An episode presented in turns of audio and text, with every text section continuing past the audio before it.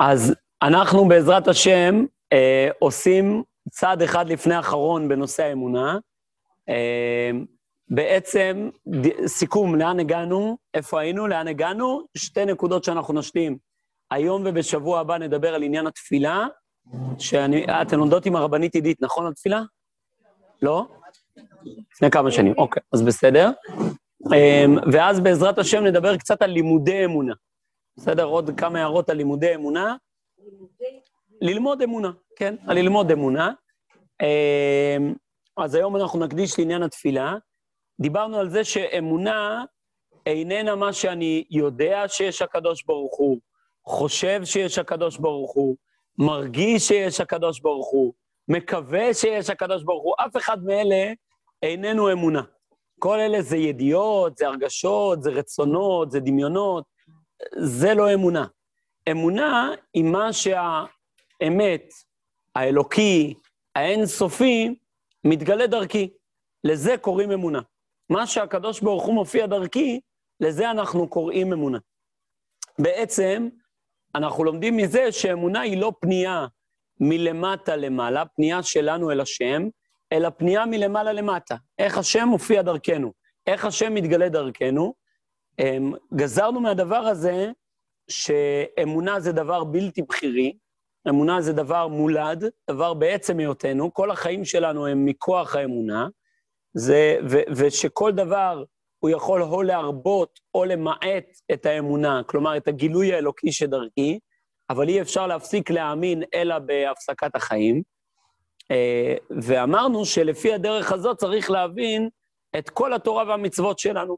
התורה והמצוות שלנו אינם אה, מערכת חוקים דתית אה, שניתנה לנו על ידי אל זר, אל חיצוני לנו, אלא הם מערכת החוקים הטבעית לנו. ותלמדם חוקי חיים. יש חוקי חיים, כמו שיש חוקי חיים של אקליפטוס, יש חוקי חיים של אה, כלב לברדור, יש חוקי חיים של בן לאומה הישראלית או של בת לאומה הישראלית. חוקי החיים האלה, יש את החוקים המשותפים למין האנושי, היותי אדם, יש חוקים שמייחדים את ישראל, המצוות המייחדות את ישראל, ודיברנו על זה שיש גם חוקים שמייחדים כל פרט ופרט. כל אחד יש לו את התורה שלו, את עבודת השם המיוחדת לו, את המצוות שהוא נוטה אליהן, ששם בא לידי ביטוי הגילוי האלוקי המיוחד לו, ואת המשימות שלו בחיים. כנגזרת מהדבר הזה, אחת העבודות הכי עמוקות אה, של האמונה, שממש אפשר להגיד שהיא ממש האמונה, זו התפילה. למה? כי בעצם התפילה, אנחנו הרבה פעמים ניגשים לתפילה כמלמול השפתיים שלנו. זה התפילה. תפילה זה מה אני מדבר. אבל לאמיתו של דבר, תפילה היא משהו הרבה יותר שורשי והרבה יותר עמוק מהמלמול שלי. יש אה, משל כזה יפה של החפץ חיים, הוא אומר, היה פעם אחת פריץ אחד שהגיע לעיירה יהודית, והוא אמר להם, הוא היה שונא ישראל, נכון, כל סיפור צריך פריץ, צריך יהודי, צריך דוב, וצריך מויסר, נכון? ככה הסיפור טוב בנוי. אז זה בלי מויסר, סיפור בלי מויסר.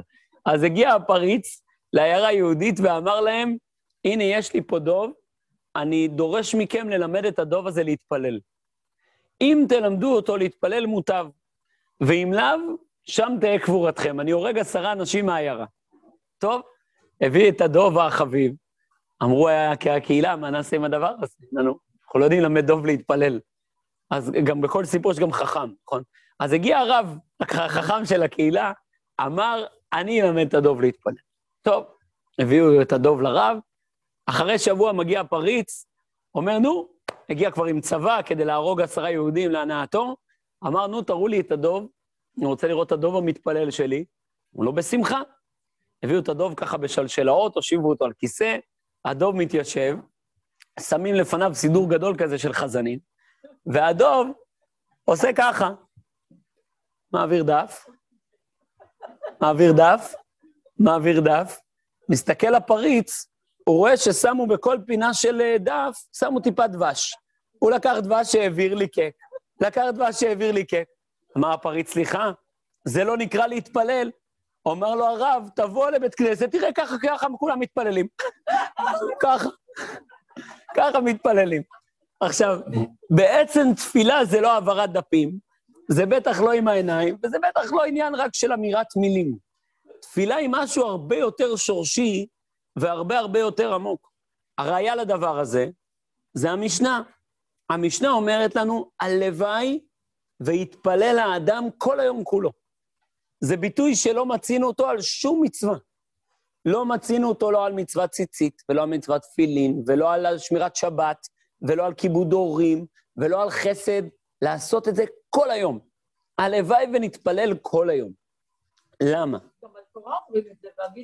נכון, התורה זה ממש ציווי, זה לא אמירה הלוואי, אלא זה ממש חובה ללמוד כל הזמן.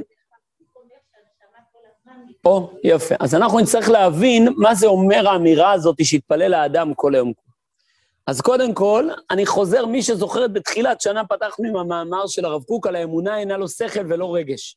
אז נתחיל איתו במקור מספר אחת. הרב קוק אומר ככה, האמונה אינה לא שכל ולא רגש. אלא מהי אמונה? אמונה היא גילוי עצמי היותר יסודי של מהות הנשמה. אמונה היא מה שמהות הנשמה, הגילוי העצמי היסודי של מהות הנשמה מתגלה. שצריך להדריך אותה, את הנשמה, בתכונתה, לפי התכונה המיוחדת לה, להדריך אותה, להוציא אותה לפועל, לפי התכונה המיוחדת לנשמה. אה, אה, אה, וכשאין משחיתים את דרכה הטבעי אם אני לא מקלקל את תנועת האמונה הזאת, את הגילוי הנשמתי הזה, איננה צריכה לשום תוכן אחר לסעדה, אלא היא מוצאה בעצמה את הכול, לא צריכה שום עזרים. לא שכל, לא רגש, לא שום דבר. הכל כבר נמצא, רק צריך להאמין, רק צריך להוציא מהכוח אל הפועל את האמונה. בעת היכלי שורה, כאשר התנועה הזאת לא מתרחשת, כאשר אור האמונה נחלש, הגילוי העצמי הזה נחלש, הוא לא בעוצמתו, אז בא השכל והרגש לפנות לפני הדרך. השכל והרגש הם עזרים, אמצעים חיצוניים, כדי שוב פעם לאפשר את תנועת האמונה הפנימית. וגם אז, גם כשאני משתמש בשכל וברגש, צריכה היא, האמונה, לדעת את ערכה, שלא משרתי השכל והרגש הם אינם עצמותה. זה שאני צריך ללמוד כדי לחזור לאמונה, אני צריך לעורר רגשות כדי לחזור לאמונה, לא צריך להתבלבל. הם לא האמונה, הם רק אמצעי לאמונה. לימוד זה לא אמונה, לימוד הוא אמצעי לאמונה. הרגשה היא אמצעית לאמונה, אמונה זה משהו הרבה יותר גדול. למה? כי היא גדולה משנה.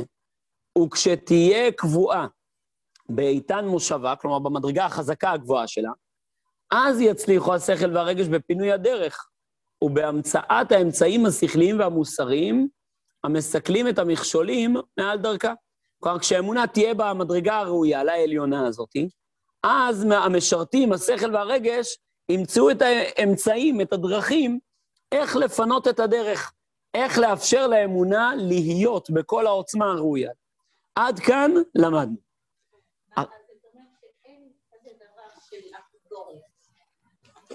נכון. יש אדם שבמחשבתו הוא אפיקורס, נכון.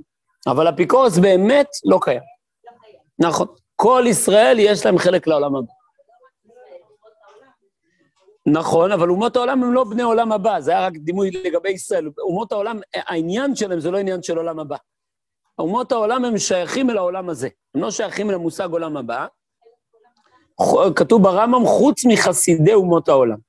חסידי אומות העולם זה מי שמקיים שבע מצוות בני נוח, כי השם ציווה את ישראל בתורה שהם יקיימו שבע מצוות בני נוח. זה הגדרה לחסידי אומות העולם. לא אלו שיצילו יהודים בשואה, זה שם מושאל שהשתמשו בו. אנשים יקרים, עושים חסד, מדהימים, אבל אם הוא לא ישמור שבע מצוות בני נוח, זה לא יועיל. נכון, נכון. שאלה, אולי אני מתפללת, משתדלת כל יום להתפלל, וקוראת תהילים. קודם כל, לא תמיד אני מבינה האם זה בסדר. דבר שני, אומרים שצריכים הרבה כוונה. אבל, אבל אישה יש לה כל כך הרבה עיסוקים בראש, וכל כך הרבה דאגות, לא תמיד יש לי כוונה, כמה שאני משתדלת. אבל זה, האם לא להתפלל או להתפלל בצורה... לא, לא, להתפלל, להתפלל, להתפלל. כתוב בכמה מקומות שיש ערך בעצם המילים שאומרים. בעצם המילים שאומרים. כי עד כדי כך, נכון, הגמרא אומרת... למחשבות הגמרא, הגמרא אומרת, אמר רבי יוחנן, חייבים אנחנו טובה לראשנו שמשתחווה במודים. הוא אומר, אנחנו צריכים להגיד לו תודה שכשמגיעים למודים הוא על אוטומט עושה ככה. אני, אתם בטח לא יודעות מה אני מדבר, כי אתן מתכוונות כל התפילה. אבל אנשים פשוטים כמוני לפעמים משתחווים ועומדים, אומרים, וואי, איך הגעתי לפה? אני תמיד מתלבט אם דילגתי מהשיבנו להשיב השופטנו. אם עשיתי את הדילוג הזה. איך הגעתי כבר למודים בלי ששמתי לב? אז, אז בכל זאת להתפלל. כן. כן. לא. אם אני לא יודע שדילגתי, אני ממשיך הלאה. יש, ההלכה אומרת שיש שיגרא דלישנא. כלומר, אנחנו מניחים שאדם אמר מה שהוא רגיל להגיד. ולכן, אם, אם אתה לא יודע בוודאות שדילגת... לא, לא, לא. גם אדם שלא מקיים מצוות, יהודי שלא מקיים מצוות, לא הבנתי, לא הבנתי. גם אדם ש... אה, לא, לא, לא, פה, לא, לא אמרתי את זה פה, אמרתי את זה כהקדמה. עד כאן, הקפה ראשונה. עכשיו אנחנו עושים צעד אחד קדימה. חס ושלום, לא, אף אחד לא אומר זה לא שווה. חס ושלום. אבל אפילו באהבה, אם לא היינו מקבלים על ארבע מיטות בית דין, היינו צריכים לחזור להתחלה. ובגלל שאנחנו דור כזה שכמו שאת אמרת, לא. ההלכה היחידה לגבי כוונה היא פסוק ראשון בשמע ישראל, שחייבים לכוון בו, וברכה ראשונה בשמונה עשרה. כן. זה שני הדברים שהכוונה בהם מעכבת וחוזרים, וגם בהם כותב מרן המשנה ברורה, שכיוון שבדור שלנו אף אחד לא ערב לך שאתה תתכוון כשתחזור, אל תחזור, אלא אם כן אתה יודע בוודאות שאתה תכוון. אז אנחנו, העיקר להגיד את התפילה, יש איך בעצם המילים. נכון, נכון.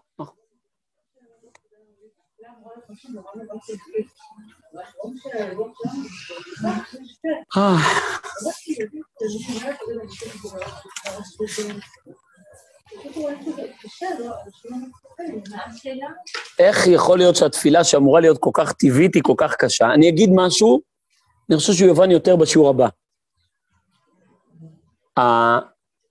מרן הרב קוק כותב בשמונה קבצים, קובץ א', סעיף ל"ג. הוא כותב שהבעיה שלנו היא זה שהעם ישראל, אני אעשה סיבוב כדי שזה יובן. העולם בנוי משכל ורגש. כל העולם בנוי משכל ורגש, או משפיע ו- וקולט. בסדר? זה גם נקרא זכר ונקבה.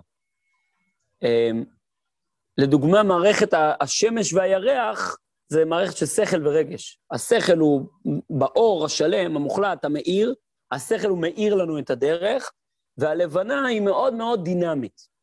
רגש, פירושו תנועתיות. ים רוגש, אה, אה, שהוא נע, שהוא דינמי. הלבנה היא דינמית, הלבנה נמשלה לאישה, והחמה נמשלה לזכר. אצל, אצל, אה, בצד הנשי במציאות, לא רק אישה אצל בני אדם, אלא בכלל, הדינמיות היא יותר, יותר דומיננטית. ו, ואצל הגבר, הקביעות, הקביעות זה, זה לאו דווקא לטוב, לפעמים זה גם קביעות לרע. המקובעות היא יותר דומיננטית. אמ, ו, ובעצם התכלית של השכל הוא להאיר את הרגש, והתכלית של הרגש הוא להיות מואר באור השכל. כלומר, באמת החמה היא חסרת משמעות אם אין לבנה. זה כמו אדם שיודע הרבה דברים, אבל יש, איך, איך אמר לי פעם מישהו, הבנתי לגמרי למה צריך לקיים מצוות. אמרתי לו, נו, אז... הוא אומר, וזהו, הבנתי. בסדר, זה, אז, אז זה חסר משמעות. כלומר, חמה בלי לבנה היא חסרת משמעות, ולבנה בלי חמה היא גם חסרת משמעות. זה, אנחנו נראה את זה בהמשך, שעל זה נאמר, המסיר אוזנו משמוע התורה, גם תפילתו תועבה. כלומר, אדם עם רגש מאוד מפותח, אבל אין לו שכל שמדריך אותו, אז הרגש יכול להביא אותו למחוזות מאוד מאוד שליליים. המערכת הזאת של חמה ולבנה, של שכל ורגש, של משפיע ומקבל, היא גם המערכת של הדוד והראיה בשיר השירים. יש את הדוד, את האלוקות האינסופית, ויש את הראיה המקבלת, אנחנו, המאמינים. ו, והפגם בהיעדר ישראל, המציאות של גלות, הוא פגם בעולם הרגש. ככה כותב מרן הרב קוק ב- בלמהלך האידאות, ובעוד כמה מקומות, באורות ישראל ובשמונה קבצים. ובעצם הרב קוק כותב שהנזק שה- הכי עמוק שנעשה בהיעדר ישראל זה זה שהעולם הרגשי שלנו נהיה לקוי. העולם הרגשי נהיה חולה. הראיה הכי טובה לזה, הרב קוק כותב באורות התחייה, אמ, סעיף כ"ב דומני, אמ, אז הרב קוק כותב ש, שבעצם בעולם בריא יש דינמיות, יש רגש מאוד מפותח של קדושה. בעולם חולה הקדושה נשארת בספרים, נשארת למדנית. יש אפילו איגרת מאוד יפה, שלצערי לא יצאה לאור, אולי עכשיו בהוצאות החדשות היא כבר יצאה. איגרת של הרב קוק לבת שלו, שהיא אומרת לו, אבא, למה, למה אני לא הולכת לישיבה ללמוד תורה? הייתי רוצה להיות בחורת ישיבה. לשבת, ללמוד תורה כל היום, מעניין, זה דבר יקר. אז הרב קוק אומר לה, לשון מאוד חריפה, הוא אומר לה, בית מדרש הוא בית חולים לחולי נפש. ככה הוא כותב לה. הוא אומר, זה שיקומי, הרב קוק כותב לה. זה שיקומי, כי אנחנו חולי נפש. הרב קוק אומר, אנחנו צריכים שיקום. האישה, מידת הצורך שלה בשיקום היא הרבה יותר נמוכה, כי מידת הנפילה שלה מכוח חטא אדם ראשון הייתה הרבה יותר נמוכה. ולכן, החיוב שלה לעסוק בתורה הוא חיוב נמוך יותר. כי מידת הצורך שלה, הוא אומר, זה כמו ש... הוא מביא שם דוגמה, זה כמו שהאדם שאוסרים אותו למיטה ונותנים לו תרופות משקמות, ואז יבוא בן אדם בריא ויגיד, וואי, אם זה עזר לבן אדם חולה לקבל כימותרפיה, אני גם צריך. אם זה עזר לאדם חולה להיות בריא, אדם בריא שיקבל כימותרפיה יהפוך להיות פופאי, בסדר? הוא יהיה בריא, עם שרירים ועם כוח, נכון? זה, פופאי זה עבד אצלו ב... עם טרד, נכון? עם טרד. אז אני עכשיו אקבל כימותרפיה, אני מאוד חזק. לא, לא, לא, ממש לא אומר הרב קוק. באמת תורה, יש בה אלמנט משקם, אלמנט שבא להחזיר אותנו לתנועות הטבעיות. והוא כותב שם על הבת שלו, אצל האישה שעשני כרצונו נאמר, שהתנועות הרצוניות האלוקיות בה עדיין שמורות. התנועות הרוחניות הן הרבה יותר טבעיות לה. לכן הן צריכות להיות פחות בחיוב מצוותי, פחות באופן לימודי שבא מבחוץ. ולכן, אדרבה, מידת החיוב שלה נמוכה מההיבט הזה. יש גם מעלה ללומדי תורה, יש מעלה לתורה עצמה, ודאי, זה צד אחד של המשוואה. נכון, אבל האישה אשר נתת עמדי, היא בעצם הורידה אותי למרחב הרגשי והפילה אותי מהמרחב השכלי. כתוב שהאדם, החטא שלו היה שבמקום להכיר את תפקידו כאדם, הוא הלך אחר האישה. כן, כי, כי היא לא נפלה ממדרגתה. האדם נפל ממדרגתו. האישה, כתוב בהרבה מאוד מקומות שהאישה, מדרגתה הרגשית נשארה, אבל היא לא נפלה ממדרגתה, ולכן אומר הרב קוק, אדרבה, הוא צריך שיקום של הצעד השכלי, שעכשיו חסר לו. היא פחות צריכה שיקום וטיפול. ולכן, בעצם הצד הרגשי הוא הצד שמשקף את הצד הנשי. לא כי, וזה משפט שצריך להגיד אותו, כי הרבה פעמים טועים בו, לא, זה לא אומר שאיש הוא יותר חכם ואישה היא יותר טיפשה, אנשים טועים בשטות הזאת. כשאומרים צד שכלי או צד רגשי, זה לא הכוונה שהוא יותר חכם ויותר רגשנית, לא חכמה, זה לא קשור. זה קשור לכובד המשקל האישיותי. יכול להיות אדם מאוד מאוד מאוד טיפש, וכובד המשקל האישיותי שלו הוא שכלתני. הוא, הוא בא מפה.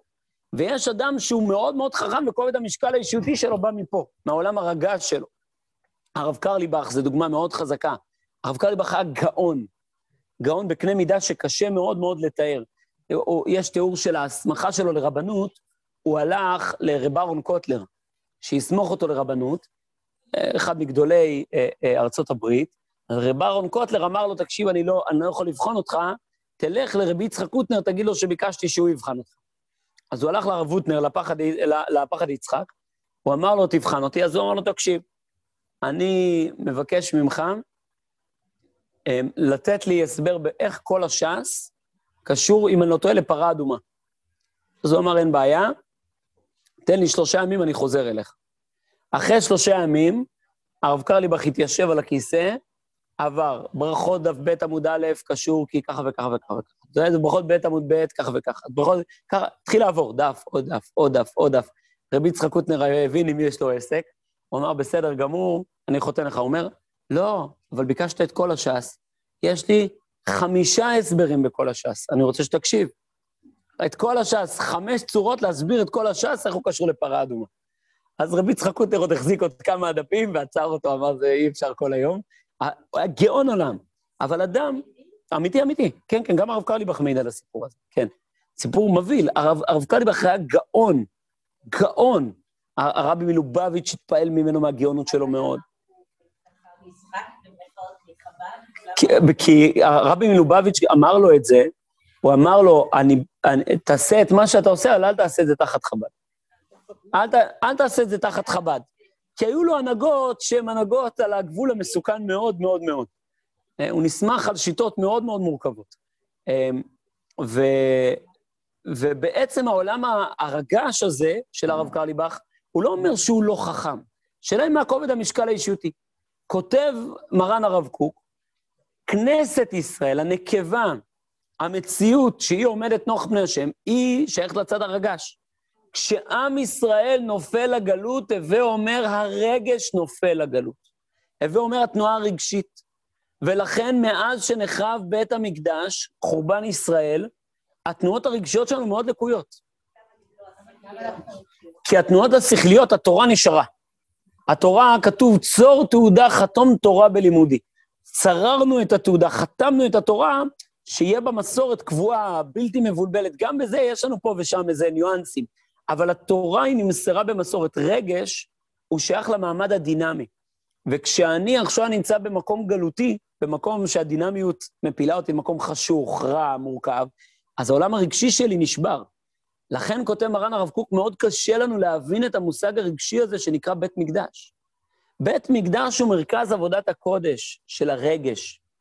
מוזיקות, קורבנות, ריחות של קטורת, ניגון, דם, דברים שם. איפה, איפה זה שייך לעבודה הרגשית שלנו? זה כל כך רחוק מאיתנו. עשן, זה כל כך, ילדים הולכים, שומרים, עומדים, שערים, כניסה מפה, ההוא נכנס משם, זה, זה נראה לך איזה עניין כזה יבש. ככל שעם ישראל הולך ושוקע בגלות, כוח הרגש הולך ויורד, כוח השכל הולך ועולה. מצד אחד זה יתרון, כי חכם עדיף מנביא, התורה יותר בהירה, חתוכה, מדויקת. מצד שני, נהיית יותר קרה ויותר חיצונית. כותב הכוזרי, אם תסתכל, בכל התנ"ך לא תראה חידושי הלכות, אין חידושי הלכות. מיד שנגמר התנ"ך, משנה גמרא, מאות ואלפי הלכות. איך זה קורה? כי כשחיים לא צריך לתת לי הלכות. כשחיים, אז חיים. החיים זה הלכות. כשמתים, אז צריך להתחיל להזיז, לעשות, להרים, להניע. יש פה מישהו שלא מתפקד לבד. זה כמו אדם עכשיו, חלילה, אה, אה, חולה באיזה מחלה ניוונית. אז כדי לעזור לו, צריך להניע לו את שרירי הגוף. אתה מניע לו? שיניע לבד. לא, צריך להניע לו מבחוץ. התורה ההלכתית המצוותית, היא באה ומניעה לנו תנועות טבעיות, אבל בצורה חיצונית. כמו שהיה פה שיח, נכון, לפני כמה זמן סיפרתי על, על פלדנקרייז. אז בפלדנקרייז זה בדיוק מה שעושים. פעם מטפל, המטפלת, מזיזים אותך תנועות כאלה, עושים לך תנועות טבעיות. למה? כי, כי אתה כבר חולה בטבעך. אז צריך לעזור לתנועות הטבעיות לבוא שוב לידי ביטוי. עד כדי כך, כותב מרן הרב קוק, שזה בעצם מה שכתוב בגמרא, מסכת שבת. נכון, נכון. הרב רוצה לומר שלכן, בגלל השכל, למשל התלמוד הבבלי נכתב בזמן הגלות. נכון מאוד, נכון מאוד, כתוב, ב, כתוב בנציב, מה?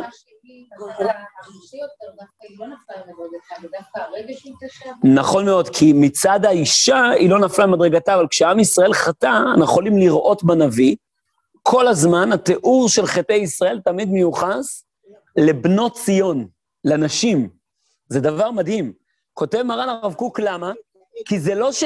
את צודקת, אבל אומר, אומר הרב קוק, כי לא, זה לא הכוונה, הנשים, הנקבות חטאו והגברים צדיקים.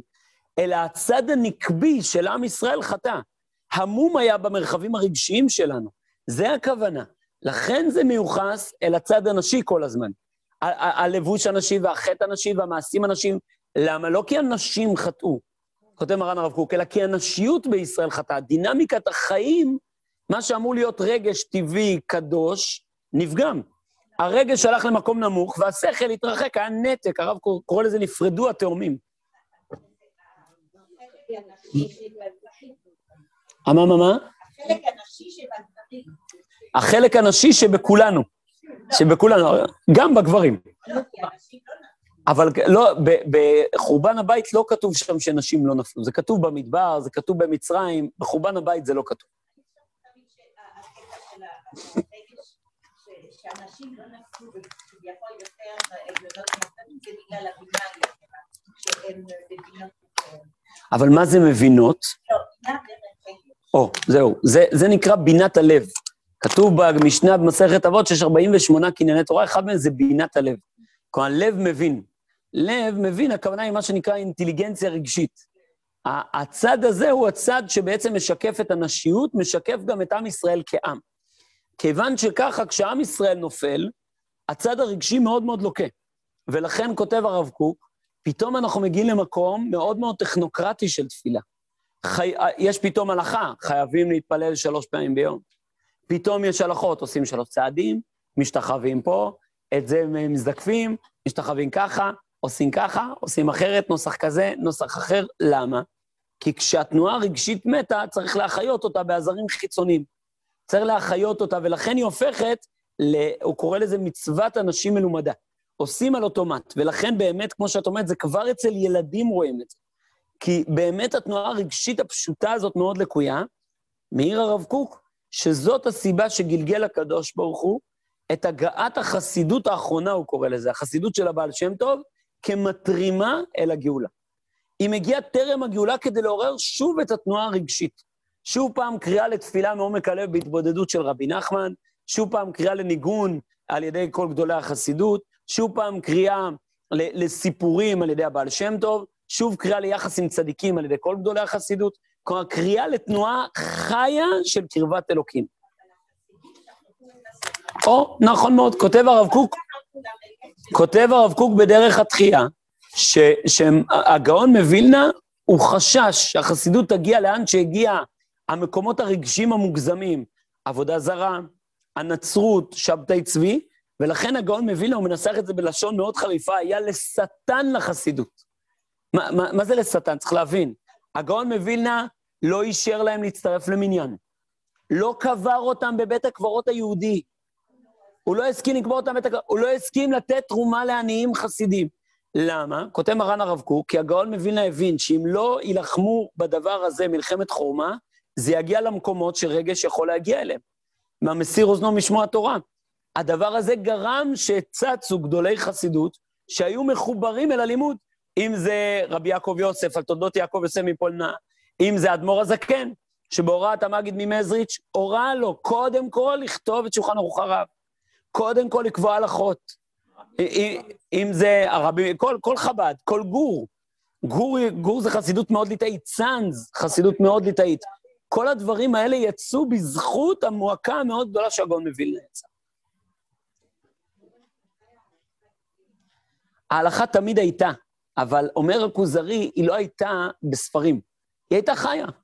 היה דינמיקה חיה. מתי כותבים בספר? כשמישהו מת, כותבים לו, זה ספר זיכרון. כשהחיות של עם ישראל מתה, צריך לכתוב אותה על ספר. זה מה שכתוב בגמרא, אה, וקראתי ברית על פי הדברים האלה. על פי הדברים האלה קראתי ברית את ישראל. אומרת הגמרא, מה זה על פי הדברים? על תורה שבעל פה. שלא קראת הקדוש ברוך הוא ברית עם ישראל, אלא על תורה שבעל פה. כלומר, עיקר היחס שלנו עם השם זה בתורה שבעל פה.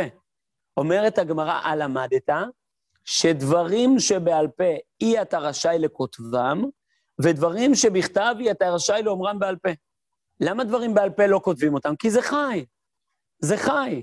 רק אדם משוגע כותב לעצמו אוטוביוגרפיה בחייו. אני חי, מה, אני צריך להיות ספר? אני בן אדם חי.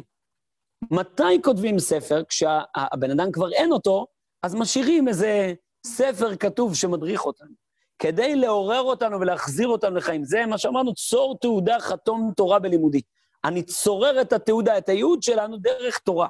התורה עוזרת לי להחזיק את מה אנחנו אמורים להיות. אבל באמת בצורה אמיתית ושלמה, כותב מרן הרב קוק, לא צריך לעסוק בספרים, צריך לעסוק בתנועה חיה של עם ישראל, חי, בועט. אומר שהדבר הזה הוא מדרגה שכשעם ישראל יחזור למציאות רגשית בריאה, לבית מקדש, להנהגה ישראלית בריאה שלמה, אז שוב פעם נפסיק לעסוק בכתיבה, ונתחיל לעסוק בחיים, בדינמיקה חיה, לא רק בעזרים של, של דברים כתובים מבחוץ. אה, אה, כל זה בעצם היה הקדמה, לבוא ולבאר את הנקודה הבאה. בא מרן הרב קוק והוא אומר ככה, ההסתכלות המיוחדת של האמונה, שהיא חלק השם בעצמה, הוא האור של הנבואה. יש פה משפט יקר מאוד. אומר הרב קוק, מהי נבואה? הרבה פעמים חושבים, נבואה זה אומר, בא הקדוש ברוך הוא ליחזקאל, אומר לו, יחזקאל, אתה שומע? תעשה ככה, תגיד ככה, תאמר ככה. לא. מה הכוונה נבואה? נבואה, כותב רבי חיים ויטל, זה מה שהאדם מקשיב אל החלק השם שבו, והוא יודע מה השם דורש ממנו. זה נבואה. מה? זה לא תמיד היה ככה, למשל אצל שמואל. שמע, זה היה... בוודאי, אבל מה הכוונה שמיעה? אומר רבי חיים ויטל, זה שמיעה פנימית. רק שהוא לא מזהה, הוא לא מזדהה עם הפנימיות הזאת, כי היא תוקפת אותו. יש פה התפרצות של פנימיות למעלה מהמדרגה שלו. לכן נביא כשהוא מקבל נבואה, כתוב עליו שהוא נופל, שהוא נרדם, שהאיברים מתפרקים לו. למה? כי יש פה התפרצות של עומק החיים שלו. זה נקרא שהשם דיבר, אומר רבי חיים ויטל. לא, שמע קול פנימי. קול פנימי, כך אומר רבי חיים ויטל על זה. נכון מאוד. כלומר, מהי הנבואה שאותה הנביאים שומעים? הם לא שומעים צליל באוזניים. אומר הרמב"ם, למה אומרים לנו וידבר, וישמע, למה? כי אנחנו צריכים איזשהו אמצעי לתווך את המושג הזה של הקשבה פנימית. הנה גם המילה, הקשבה פנימית. בואו נראה, בלי להשתמש במילים לדבר ולהקשיב, איך אפשר לתאר את המושג הזה של לפגוש את עומק פנימיות חייך, כלומר, את חלק אלוה ממעל שמופיע בך? אין לי דרך לתאר את זה. גם לפגוש, מה זה לפגוש? זה לראות. אין לנו מילים. אז אומר הרמב"ם, נתתי לך מילים. וידבר, ויאמר, וישמע. דיברה תורה כלשון בני אדם, נכון. נכון מאוד, נכון מאוד. נכון, נכון מאוד, נכון. רק שיש... או, אז הוא עכשיו בא ומבאר, הוא אומר. דיבר, מה זה אומר דיבר? התגלה בפנימיותם של ישראל, וזה מה שכתוב, שכשהם שמעו כל דיבור, פרחה נשמתם. כלומר, הופיע בהם העומק הכי הכי הכי עוצמתי של עצם החיים שלהם, הם לא עמדו בזה, הם הרגישו בטלים.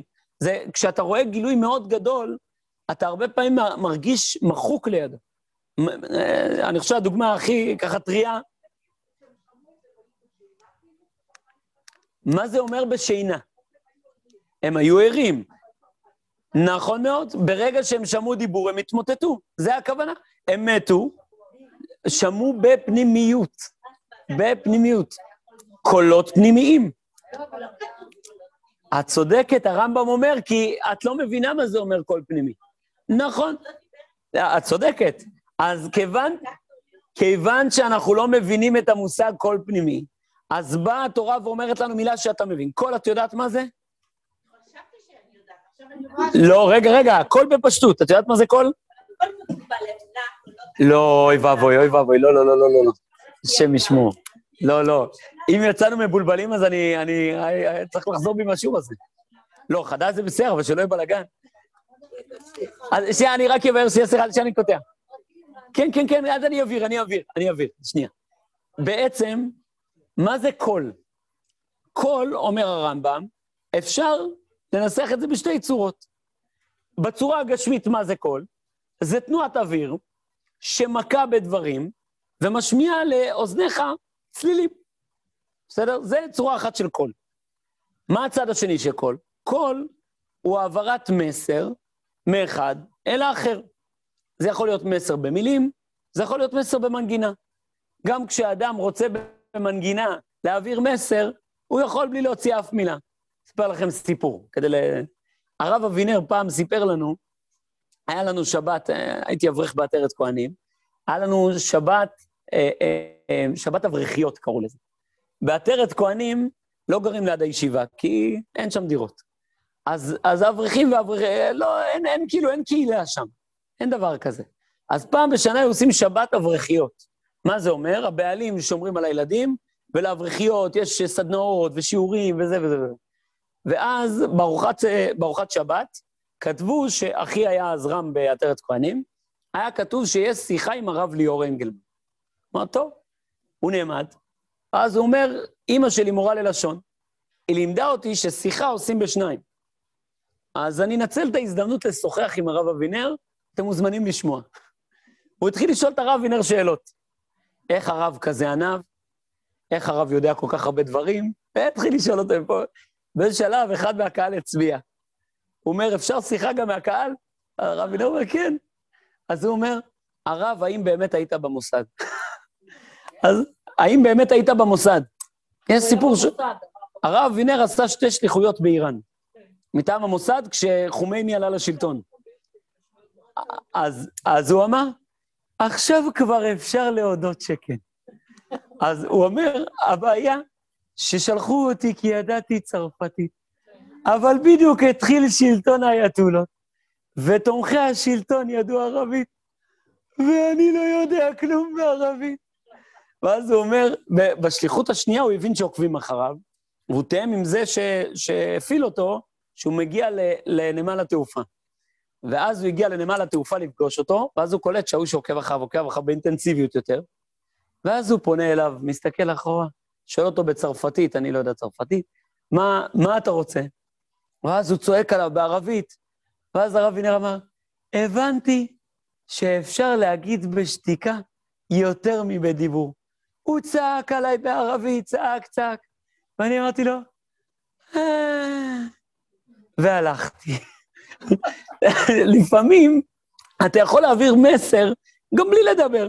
אתה זה, אה, הרב, הנה חצי מהתשובות שלו זה ככה. חצי מהתשובות, אתה אומר לו, הרב צריך לעשות ככה וככה.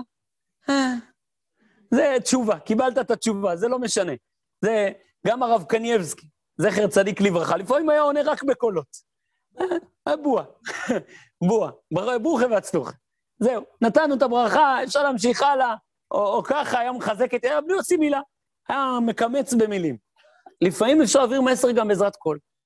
מה זה אומר שומעים את הקולות? שומעים את המסרים האלוקיים. זה הכוונה, שומעים את הקולות. זה לא בום, טראח, כל מיני כאלה. זה הדרך של התורה לבאר לנו קרוצי חומר, תוכן רוחני. אנחנו לא מסוגלים לעסוק בנמשל בלי משל. ככה אנחנו בחיים שלנו. אם... נכון, עוד יותר. אומר רבי חיים מוולוז'ין שזה ראייה לדברי רב חיים ויטל. למה? כי איך אפשר לראות קול? אי אפשר לראות קול, אלא למדת שזה לא קול גשמי. הכוונה היא, הם ראו במראה הנבואה את התוכן הנאמר להם. זה הכוונה, ראו את הקולות.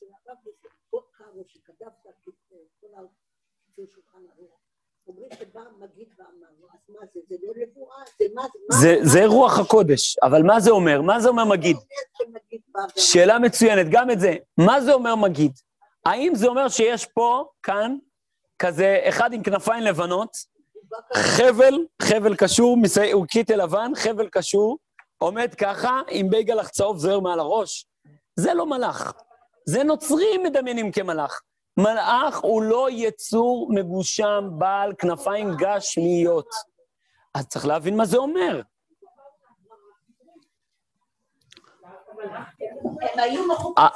אז א', לפי רוב הראשונים, הם היו מחופשים לבני אדם, כלומר, זה רוחניות שהתלבשה במראה גשמי. הרמב"ם אומר, גם זה רק נבואה. הרמב"ם אומר, זה לא קרה בגשמיות. הוא אומר, זה היה, אברהם אבינו ראה את זה בנבואה.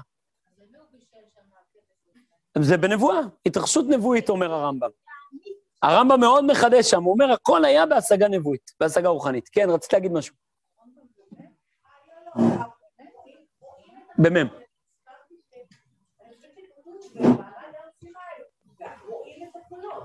נכון. נכון, זה התרחשות של ראייה של השגה נבואית. הרי הנביא מתואר או כרואה וחוזה, בסדר? חזון ישעיהו בן אמוץ, נלכה עד הרואה, או שומע, וישמע את הקול, בסדר? אז, אז נביא הוא שומע ורואה, כלומר, אומר הרמב"ם, מה זה אומר שאני שומע? מה זה אומר שאני רואה? הווה אומר שאני קולט.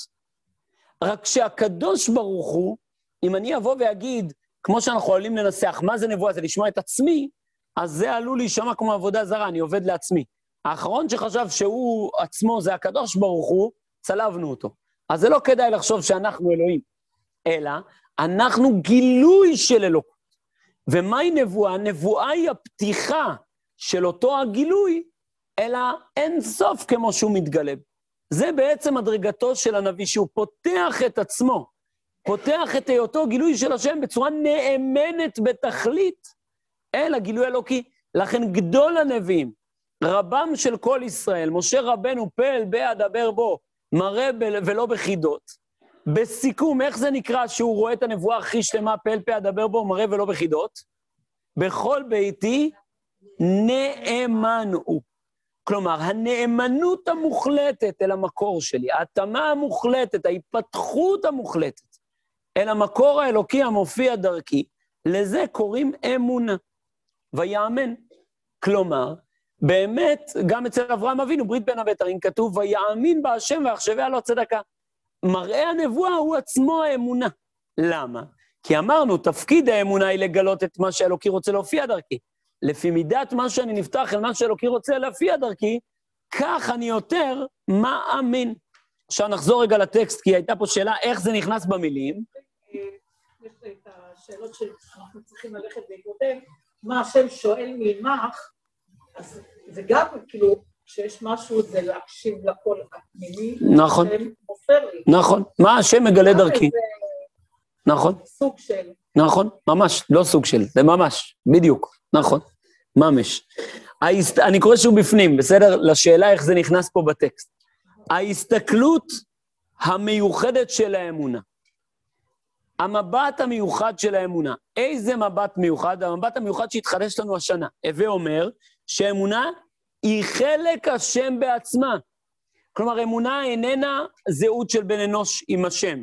דיבור ומחשבה שלי על השם או הרגשה שלי את השם, אלא ההכרה שהאמונה שלי היא עצמה חלק השם. ממש. הגילוי האלוקי שלי זה ממש חלק השם, זה חתיכה של הופעה אלוקית במציאות. ההסתכלות האמונית הזאת, ההסתכלות המיוחדת הזאת של האמונה, הוא האור של הנבואה. זה נקרא הערת נבואה. כשאדם הוא מאמין בשלמות, זה נקרא הערת נבואה. במדרגה פחות גלויה, ברדת המדרגה, אם אדם לא נאמן אל עצמו באופן מוחלט עד שהוא רואה איך ממש אני רק חלק השם בטל, בטל, בטל אל מה שהשם מופיע דרכי, מדרגה יותר נמוכה, זה נקרא שפעת רוח הקודש, בסדר? אדם שיש לו רוח הקודש. זה מה שקורה היום. זה מה שקיים היום, נכון מאוד. אדם שהוא מאוד נאמן אל הגילוי שלו היום, יש גבול כמה הוא יכול להיות נאמן, כי עם ישראל סוף סוף בגלות, המציאות לא מתוקנת, אז יש מגבלה למידת הנבואה, והיום שייך רוח הקודש. זה שלבלעם היה... לבלעם היה רוח טומאה, לא רוח הקודש. רוח טומאה. וילך לקראת נחשים. נכון, אבל מכוח הטומאה הוא ידע מה השם אומר לו, ולכן הוא ידע חצי מהדברים. הוא ידע שהוא עומד לקלל והוא בסוף ברך. הוא ידע את השם רק מזווית של טומאה, לא באמת בצורה גלויה ואמיתית. אבל. אבל דרך טומאה, זה כמו שעכשיו אני אדבר עם מישהו אה, דרך, אה, אה, דרך סרטון. בסדר? זה לא אני, זה, זה כבר סרטון. הקדוש ברוך הוא הראה לו גילוי מאוד מאוד מוגבל, מאוד מצומצם ומזווית מאוד מסוימת. זה כמו שאני אראה למישהו את עצמי אפילו בשחור לבן. הוא לא באמת רואה אותי, הוא לא באמת יודע מה, מה אני עושה, הוא יראה חלק מהגוף שלי. בלעם ראה מדרגה מאוד מאוד מוגבלת של עומק נשמתו, אבל בלעם באמת, במובן הזה, מדרגתו מאוד גבוהה. שהוא היה מאוד נאמן אל מה הקדוש ברוך הוא מגלה בו, אבל הוא עשה את זה דרך טומאה, דרך קלקול. חרטומים של פרעה לא נאמנים אל השם בכלל. יש דבר כזה שנקרא מופת, אותות ומופתים, זה יכול לקרות גם בלי שום קשר אל הקדוש ברוך. אנחנו צריכים לדעת שיש כוחות רוחניים במציאות, שכמו שיש כוחות גשמיים, ככה גם יש כוחות רוחניים. קוסמים, כן. אני לא יודע אם היום יש קוסמים, אבל יש דבר כזה, קוסמים ומחשבים. אני לא יודע אם היום, היום אני מבין שהם אוחזי עיניים. זה הרב וינר פעם בשיעור ניסה להסביר לנו את זה, אז הוא אמר, אני יכול להזיז את השולחן, אני יכול להזיז אותו, בסדר? אז אה, אוחזי עיניים. זה, יש דבר כזה לאחוז את העיניים. האם היום יש גם אנשים שהם מעבר לאחיזת עיניים? יכול להיות, אני לא מכיר. אני לא מכיר. אני, אני כן מכיר, אתמול נפטר אה, צדיק כזה, אדם שבאמת יש לו שפעת רוח הקודש. אדם שהוא כל כך נאמן אל פנימיותו, כל כך נאמן אל פנימיותו, עד כדי כך שכמעט, אתה רואה שאנשים ככה, קשה להם להוציא את המילה שהוא בן אדם בכלל. כלומר, זה, זה לאו דן ברנש, זה לא בן אדם, זה משהו מחוץ... הוא בן מוות, אבל הוא לא כל כך בן אדם. האדם ששלחו אותו, זה, אתמול שמעתי סיפור באמת בלתי ניתן לתיאור עד כמה האדם הזה הוא מחוץ לכל קנה מידה. הוא, הוא הלך, הרב קניבסקי בהיותו אה, בחור, אז שיטחו לו את הבת של הרב אלישיב. הוא הלך לאסוף אותה מתחנת האוטובוס. שלחו אותו לאסוף אותה מתחנת האוטובוס, הוא לא ידע איפה תחנת האוטובוס, כי הוא מעולם לא הלך לשם. הוא טעה ברחובות, הוא איבד את עצמו בבני ברק. כי הוא לא יודע, הוא, הוא עד פטירתו, שאלו אותו באיזה רחוב הרב גר, הוא לא ידע לענות. הוא אמר, מעולם, אני מעיד על עצמי, מעולם לא הרמתי את הראש להסתכל על שלטי רחובות בבני ברק. מעולם. לא היה לו מושג. אז, אז ההיא נשארה ביום שישי, נשארה בתחנה, נתקעה, ואז מוצאי שבת היה צריך להחזיר אותה לתחנה, אמרו עזוב, אתה שב תלמד, אנחנו נחזיר אותה. מי זה אנחנו? אבא שלו, הסטייפלר, גדול עולם, ודוד שלו, החזון איש, הם הלכו להחזיר אותה לתחנת אוטובוס כדי שהאברך השקדן יישב ללמוד, כי הוא לא יודע רחובות. זה החזון איש והסטייפלר ידעו את הרחובות בבני ברק והוא לא ידע. זה משהו, אי אפשר לתאר את הדמות הזאת. לפני 20 שנה חתיכת שוקולד, והרב לא ידע מה זה, אז הוא אומר, צריך מים לשתות את זה? אז הוא אמר, לא, זה אותי ככה, ככה, לפלוע מיד. זה, הרב איידלס הוא, מתל אביב, הוא, בן בית שם אצל הרב קניבסקי, משפחה. אז אה, הוא בן בית שם, הוא סיפר לי הרבה הרבה סיפורים משם כבר בעבר, הרבה מאוד פעמים. הוא אמר, מה שהכי הפליא אותו, הוא אמר פעם אחת, הוא אומר, בעיניי הייתי שם, יספרו לך שאומרים את זה תמיד, אני הייתי שם. הוא אומר, הגיע מישהו, שאל את הרב קניבסקי, הרב, האם מותר לשחק כדורסל בשבת? הרב קניבסקי אמר לו, מה זה כדורסל? אז הוא אמר לו, לוקחים כדור ומכניסים אותו לתוך טבעת. הוא אומר, ואי אפשר להכין את זה מערב שבת? ככה הוא שאל אותו. אי אפשר להכין את זה מערב שבת? זה, זה לא ברנש.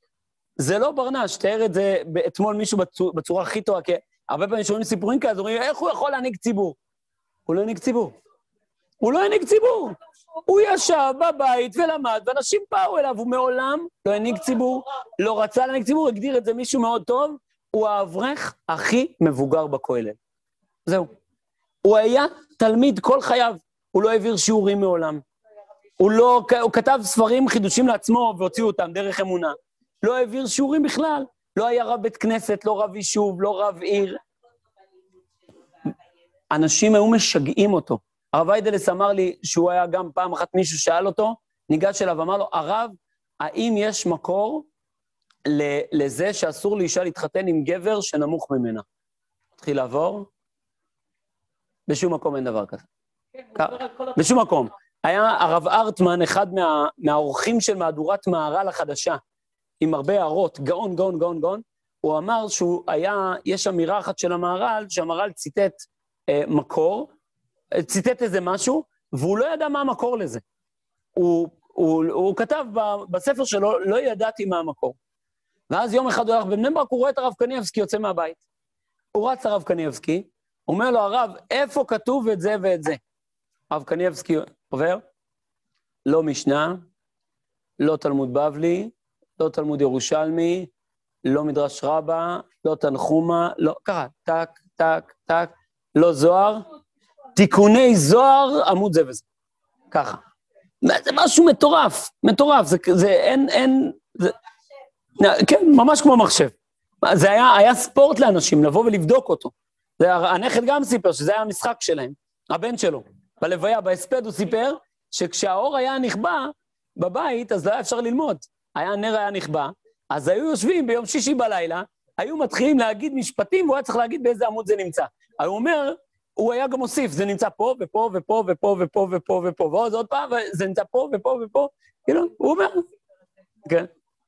זה, זה, זה פלא פלאות, באמת, זה משהו בלתי ניתן לתיאור. אדם כזה עם נאמנות פנימית לדבר השם שבו, אז הוא גם זוכה לשאיפת רוח הקודש. האם, ופה זו הערה חשובה בעיניי מאוד, האם אדם עם רוח הקודש תמיד צודק? לא. לא. מאיפה אני יודע שלא? כי גם אדם עם נבואה לא תמיד צודק. איך אני יודע את זה? זה כתוב ברמב"ם, זה כתוב בתורה. יעקב אבינו, הקדוש ברוך הוא, שאומר, אה, תהיה גאולה אחרי 70 שנה, וזה לא קרה. זה קרה, זה קרה, חשבנו לא נכון. אבל אה, איפה מצאנו את זה פעם ראשונה? אצל יעקב אבינו. כתוב שהקדוש ברוך הוא אומר לו, אני אשמור עליך, בסדר? אני אתן לך לחם לאכול ובגד ללבוש, וכתוב, וירא יעקב ויאמר, בסדר? הוא, הוא מפחד כשהוא רואה את עשיו. כתוב, למה היה ירא יעקב? אמר, שמא יגרום החטא. כתוב, הרי נאמרה לו הבטחה. הקדוש ברוך הוא אמר לו, שמרתיך בכל אשר תלך והשיבותיך אל האדמה הזאת, כי לא אעזובך עד אשר נסיתי את אשר דיברתי לך, מה אתה ירא? אומר יעקב, אני ירא. כי גם אם יש נבואה מהקדוש ברוך הוא, יש עוד דברים שמצטרפים לזה. יכול להיות שהנבואה נאמרה רק אם לא חטאתי, רק אם קיימתי מצווה, יש תנאים לנבואה.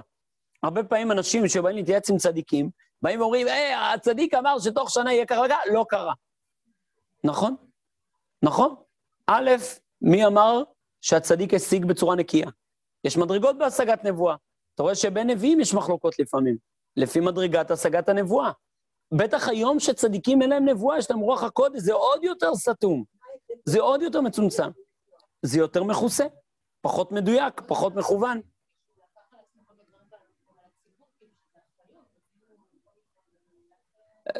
נכון. אז צריך לשאול אותו, כדאי לשאול אותו, מה, מה ראית להכריע ברוח הקודש? אני מכיר עוד צדיק אחד שעושה דברים כאלה, ו- ואני שאלתי כמה פעמים, איך? הוא אומר, כי אני בטוח בזה. כי אני בטוח בזה. אבל אני אומר לו, אבל יכול להיות שיהיה טעות? יכול להיות, אבל אני בטוח bזה. יכול להיות, אבל אני בטוח בזה. זה, אני חושב שאנחנו צריכים לדמות את זה לעצמנו, זה, זה ממש כמו שבן אדם באמת רואה משהו והוא ודאי בו. זה באותה מידה הראייה הזאת, אנחנו צריכים להבין. אני פעם שאלתי את, את אותו תלמיד חכם, אמרתי לו, כבוד הרב, למה הרב מברך ככה? למה? מה הסיבה? אז הוא אמר לי, כי אני באמת רואה שהוא צריך את זה. אני באמת רואה שהוא צריך את זה.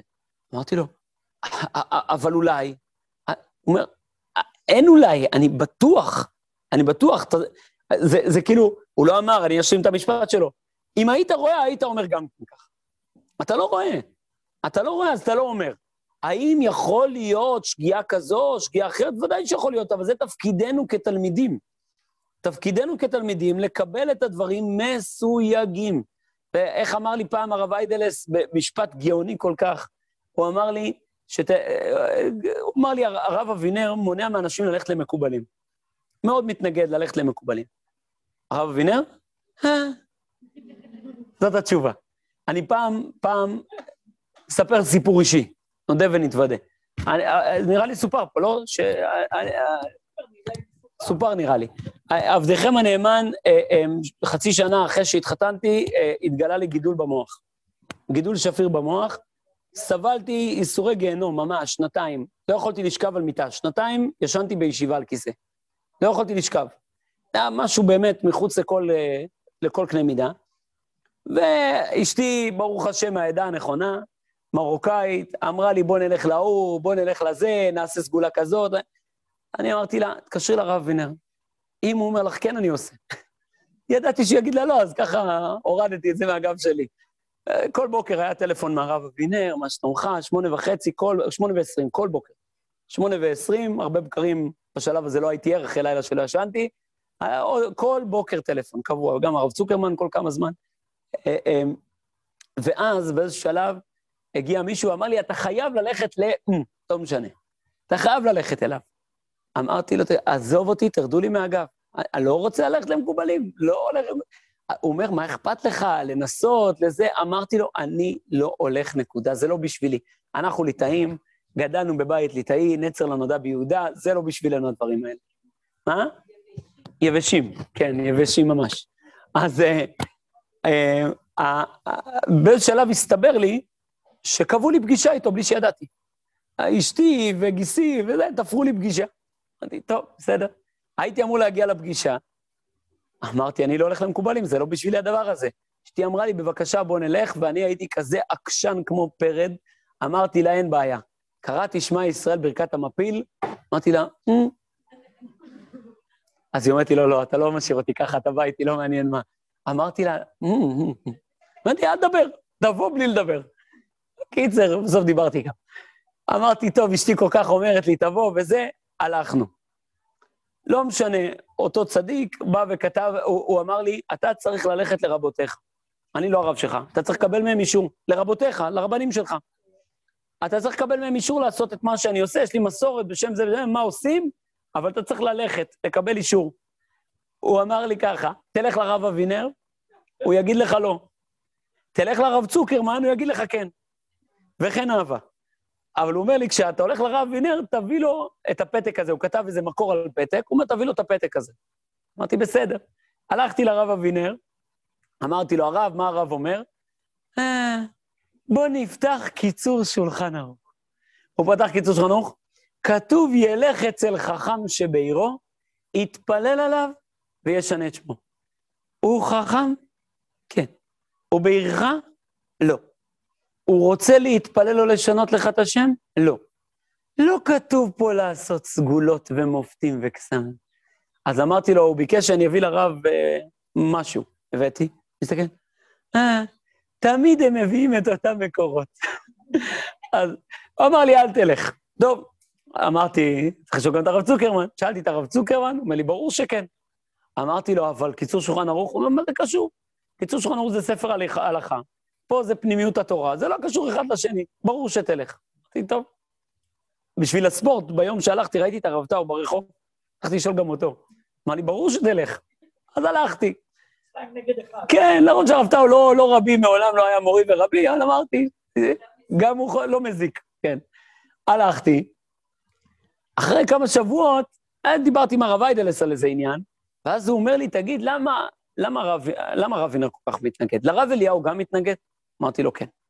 אומר לי, למה? אמרתי לו, כי הוא חושש שאנשים יטעו בכל מיני הזיות ודמיונות, ו- ואמונה בצדיקים, ורדיפה אחרי צדיקים, ו- ותסכולים וזה. אומר לי, שתדע לך, הרב אבינר, בגללו אלפים הפסידו. אלפים הפסידו, אבל עשרות אלפים ניצלו. ככה הוא אמר. אל, אלפים הפסידו, אבל עשרות אלפים ניצלו.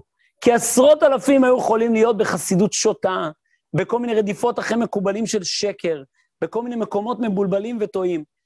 גם כשהולכים אל צדיקים אמיתיים, צריך להיות באמון גמור בצדיק שאתה נמצא מולו, ויחד עם זה, הרב וינר יש לו ביטוי מאוד יפה, הוא אומר, על כל ספר צריך לכתוב בכריכה ילל. יודע להסתדר לבד, או יודע לחשוב לבד. אנחנו הרבה פעמים מאבדים את הראש. ילל, זה ההלכה הכי חשובה. צריך לחשוב, צריך להפעיל את הראש. זה מסוכן יותר לא לחשוב, הרבה יותר מסוכן. זה ראינו את, את המקומות הכי נפולים בהיסטוריה של עם ישראל כשאנשים מאבדים את הראש.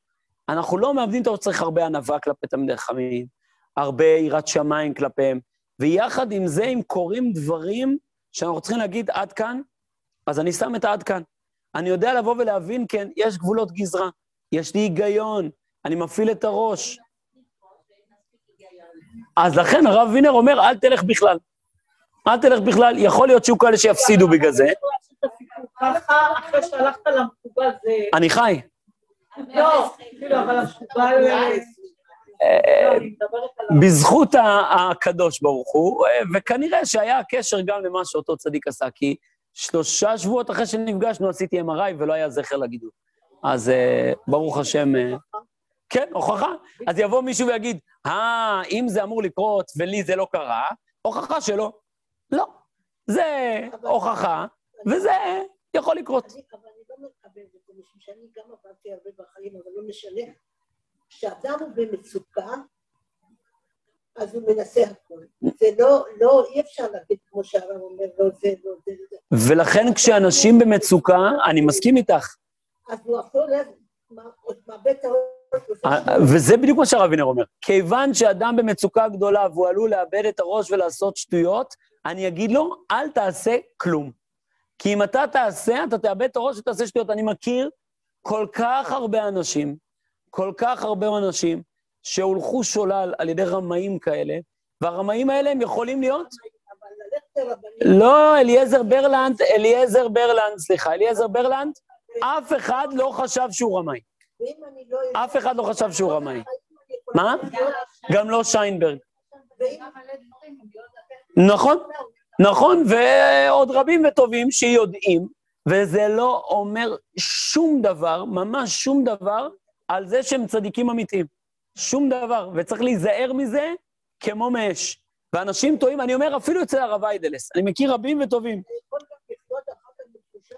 שאולי היית עושה את זה יכול להיות. אולי אולי, אולי תמיד אפשר להגיד, אה, יש מלבי מאוד מאוד יפה, שהוא אומר, כתוב בתנ"ך כל מיני מילות גנאי על רשעים. יש רשע, יש טיפש, אחת, לא, לא, לא, אני אומר משהו אחר. יש מילת גנאי אחת על רשעים שמופיעה בשלמה המלך, היא המילה אוויל. אז הוא אומר, מה זה אומר אוויל? אוויל זה אותיות אולי. מה זה מי שאומר כל הזמן אולי, אולי, אולי, אולי? זה אוויל.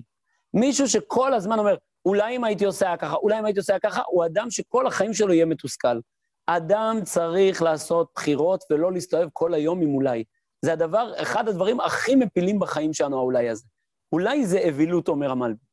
כי כל היום אני מסתכל, אולי אם הייתי מתחתן עם ההיא, אולי אם הייתי, אה, אה, אולי הילד הזה היה נולד, הילד הזה לא היה נולד, הייתי חולה, לא הייתי חולה, הייתי נולד למשפחה אחרת, הייתי גר בית אחר, הייתי עושה ככה, הייתי... די, אי אפשר כל היום להסתובב עם האולי. אולי זה מפרק אותנו. הוא כן, כן. אני יכול להגיד שאני, אין לי שום קשר איתו בענייני קבלה, ממש. אם, לא, היא שאלה על הרב איידלס, אם הוא נחשב מקובל. כן, הוא נחשב מקובל, יכול להגיד שברוך השם, הקשר בינינו הוא קשר של שימוש בהלכה, שימוש ביראת שמיים, לא קבלה, לא ניסים, לא מופתים, לא שום דבר. כלום. לא, הוא מקובל, אמרתי שהוא מקובל, כן. אבל הקשר בינינו הוא קשר שהוא לא נע על הציר הזה בגלל הרב אבינר. שהרב אבינר חיסן אותי נגד מקובלים. השאלה היא, למדרגה שלנו, איך יודעים שמקשיבים לכל הפנימי הנכון? זה אפשר להתבלבל במיליון דרכים, בעבודת השם שלנו, אנחנו רואים אנשים שמאוד מאוד רוצים, וכן יודעים שהם לומדים את השם. וזה הולך לאיבוד או לכיוון לא נכון. זה ודאי שאנחנו צריכים, זה כל כך פנימי ואינדיבידואלי, אף אחד לא יכול לעזור לנו. ורק אנחנו יכולים לעזור לנו. חד משמעית. את צודקת, לעניות דעתי היסודות לזה, זה בראש ובראשונה מחויבות להלכה. אם הקול הפנימי שלנו הופכי להלכה, הוא לא קול פנימי. כן, כן, אני אומר, אבל אם, אם אנחנו נהיה מחויבי הלכה, פעם ראשונה. פעם שנייה, אנחנו נהיה באמת יראי שמיים, באמת ננסה כמה שיותר לעמוד מול מה השם דורש ממני. לא מה הייתי רוצה שהשם ידרוש ממני, מה השם דורש ממני. איך אני עושה, עושה את רצון השם. דבר שלישי, שיהיה לנו תלמיד חכם שאנחנו מתייעצים איתו. אנחנו לא הולכים בעיוורון, אבל כן, יש תלמיד חכם, יש לי רב. אפילו, נכון, אה, אה, אפילו אה, עשו אמר שיש לו רב, נכון? אמר, אחי, יש לי רב, יהי לך אשר לך. אז גם לעשו היה רב, אז אם לעשו היה רב, גם לנו צריך להיות רב. ודבר רביעי זה חברים. כתוב שתשועה ברוב יועץ. להתייעץ עם כמה אנשים, עם חברים, זה דבר יקר. בן הזוג, בני משפחה, חברים, שהם יעוררו. אני אולי סופר פה גם כן, זה פעם אחת, אני קיבלתי בזה שיעור מאוד גדול. אשתי הושיבה אותי ב- ביום הולדת אחד, זה סופר בטוח. אשתי הושיבה אותי ביום הולדת אחד בצורה מאוד מביכה מול כל המשפחה שלי. לא סופר? במעגל, אני רציתי לקבור, אני כבר לא יודע מה אני אומר איפה. היא הושיבה אותי מול כל המשפחה שלי במעגל לכבוד היום הולדת שלי, וכל אחד היה צריך להביא מתנה שמשקפת אותי בעיניו. ואני רציתי למות. ישבנו שם, עכשיו בלי עין הרע, יש איזה כמה אנשים במשפחה שלנו, זה היה מעגל ארוך מנשוא. כל אחד מביא מתנה, ואתה ככה ואתה ככה. עכשיו, בצבא, כל פעם שחילקו דרגות, כשמחלקים דרגות, אז מדברים על זה שנקבל את הדרגות. כל פעם דאגתי לשים לעצמי דרגות, להיעלם באותו יום למשרד, ולהגיע מח"ט עם הדרגות כבר על הכתף. הכל בסדר, אף אחד לא רואה, הכל, הכל תקין. ברחתי מהדרגות האלה, שלא ידברו עליי. פתאום אני יושב במשפחה שלי, וההוא מדבר עליי, וההוא מדבר, ואני אחרי שלושה אנשים אמרתי, טוב, של- שלום לכולם, תודה רבה. אז, אה, ואז גיסי אמר לי משפט מאוד יפה. אמר לי, תקשיב טוב, האיבר שהכי מאפיין אותנו זה הפנים שלנו. ואת הפנים שלנו, שהכי מאפיינות אותנו, לא הידיים, לא הרגליים, לא הבטן, לא השערות, הפנים. את הפנים שלנו אנחנו לא יכולים לראות בעצמנו. את הפנים שלנו אנחנו יכולים לראות רק באמצעות דברים חיצוניים, באמצעות מראה. הוא אמר, אם אתה רוצה לדעת את עצמך, תשמע, תפתח את האוזניים החושבים עליך. זה יעזור לך להכיר את עצמך. אני יכול להגיד, אני אמרתי לו, תקשיב, זה סיוט. הוא אומר לי, תתגבר, תתגבר, סיוט, מתגברים, קורה. תעשה אחר כך הטבת חלום. אתה עכשיו נמצא באירוע שאתה יכול לרתום אותו למה אני יכול ללמוד עצמי. אתה יכול להתעסק ב... "אה, כמה אני טוב, אני כזה מוצלח, איך כולם אוהבים אותי, ואתה יכול להגיד, נותנים לי זוויות מבט על עצמי, ללמוד את עצמי, להכיר את עצמי. ואני חושב שמה שהחברה אומרת, היא מאוד עוזרת לנו, לא תמיד כשלעצמה. זה אמצעי. לפעמים החברה חושבת משהו אחד וזה לא נכון. לא מכירים אותי, לא יודעים. אבל לפעמים החברה חושבת משהו ואני מרגיש שלא יודעים, אבל יודעים הרבה יותר טוב ממה שאני יודע. כי אני אומר כמה אני ככה ואני ככה ואני ככה, והחברה אומרת בדיוק הפוך, והאמת היא שהחברה צודקת לפעמים. לפעמים החברה יודעת עליך דברים שאתה לא שם לב בכלל, שאתה לא מודע אליהם. אתה מדגיש דברים מסוימים, אבל החברה מדגישה דברים אחרים. בהיבט מסוים, כשאני, לדוגמה, אם אדם הוא מאוד קפדן, יצא לי לשוחח עכשיו עם, עם נער בסוף שבוע, נער שרוצה לתקן את עצמו, ממש רוצה להיות אדם יותר טוב, אבל הוא מאוד קפדן עם עצמו. אז גם כשיעשה חשבון נפש, מה יהיה החשבון נפש שלו?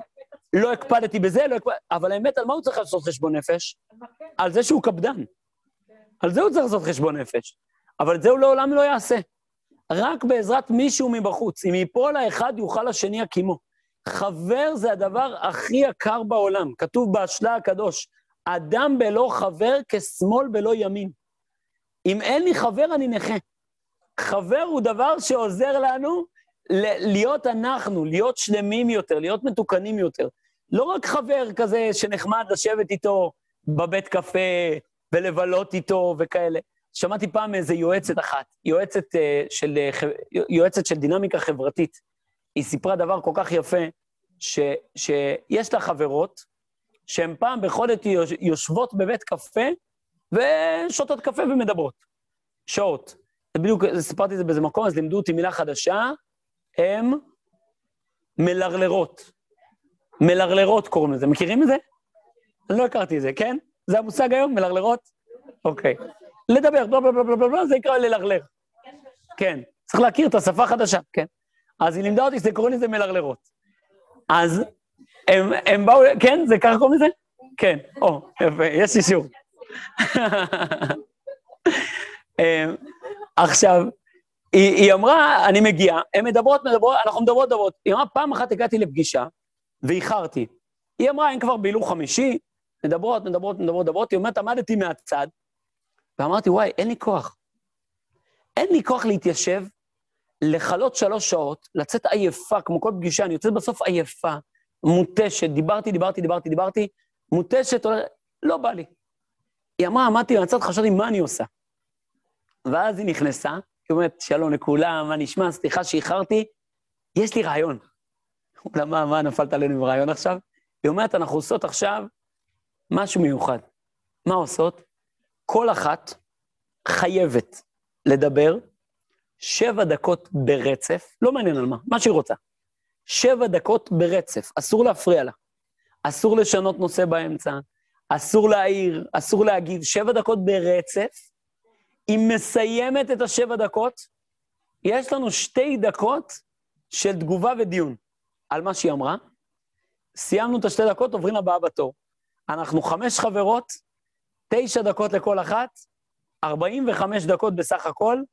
היא אמרה, בדרך כלל יש עוד שלוש שעות, בעוד 45 דקות נחליט מה אנחנו עושות הלאה. טוב, התחילו, היא אומרת, פתאום חברות שם חברות שנים, פתאום היא מספרת דברים שבכלל לא ידענו עליה. היא מספרת על משברים שיש לה, היא מספרת על, על דברים משמעותיים בחיים שלה. היא אומרת, פתאום באנו ואמרנו, וואו, לא הכרנו אחת את השנייה. כי פתאום לא אפשרנו למפגש, לחברות להיות שטוחה. פתאום יש מפגש עומק. נפגשים אחת עם השנייה, נפגשים באמת, רואים יתרונות, חסרונות, עזרה, עצה, פתאום יש, יש ממשקים. ודבר כזה, כשיש חברות כזאתי, זה חברות שיכולה להגיע למקומות מאוד עמוקים. להפגיש אותנו עם איכויות שיש בתוכנו, שאנחנו בכלל לא מודעים אליהן. אה? בוודאי. אם יוצרים, אבל, אבל בשביל זה צריך ליצור שיח של חברים. כי גם עם בני זוג אפשר כל היום להתעסק בטכניקה. כל היום. מתי חוזרים מהעבודה, מתי מבשלים, מתי אוכלים, מתי חוזרים, מתי מוצאים את הכסף, הולכים לנכדים, חוזרים מהזה. אפשר כל היום להתעסק בזה. זה עצה נפלאה ש, שהרבה הרבה תלמידי חיים נותנים אותה, אני שמעתי אותה המון פעמים מהרב אוהד תירוש, לא משנה באיזה גיל, לא משנה מה מימו מתי, פעם בשבוע, שעתיים, סוגרים את הטלפונים, אין אירועים, וזה ש... אפשר, שעתיים, שעתיים קבועות בלוז. לא משנה מה, יש חתונה של ההוא, של הזה, של... זה קבוע בלוז. יושבים, עדיף עם ארוחת ערב טובה, יושבים, מה? הרב יהושע? וואו. אני יכול להגיד שראיתי את הרב אוהד תירוש עושה את זה בעיניי, במלחמת לבנון השנייה. ראיתי אותו מגיע לכפר סבא, נפגש עם אשתו במסעדה, כולו היה מפוחם ומטונף, הוא חזר מה, מהצפון, ישב עם אשתו במסעדה, שעתיים דיברו, קם, הלך. זה היה מדהים, מדהים. אתה צריך להחליט שאנחנו משקיעים בקשר חברי רציני. סוגרים טלפונים, ארוחת ערב טובה, שעתיים מדברים על מה שיש. מה שרוצים, לא טכני. נפגשים, מדברים, מקשיבים, מגיבים, שואלים, מתעניינים. ואז אפשר גם באמת, אצל בני זוג באמת, זו המטרה הכי טובה. יש תמיד חם אחד שאמר לי, אני צריך לשאול את החברה הטובה שלי ביותר. ככה הוא אמר לי. האדם הוא המראה של האחר, וזה סחר, שמעת. לא שמעתי, אבל זה, זה משפט כל כך יקר, וזה עוזר לנו להכיר את עצמנו, כן. מה?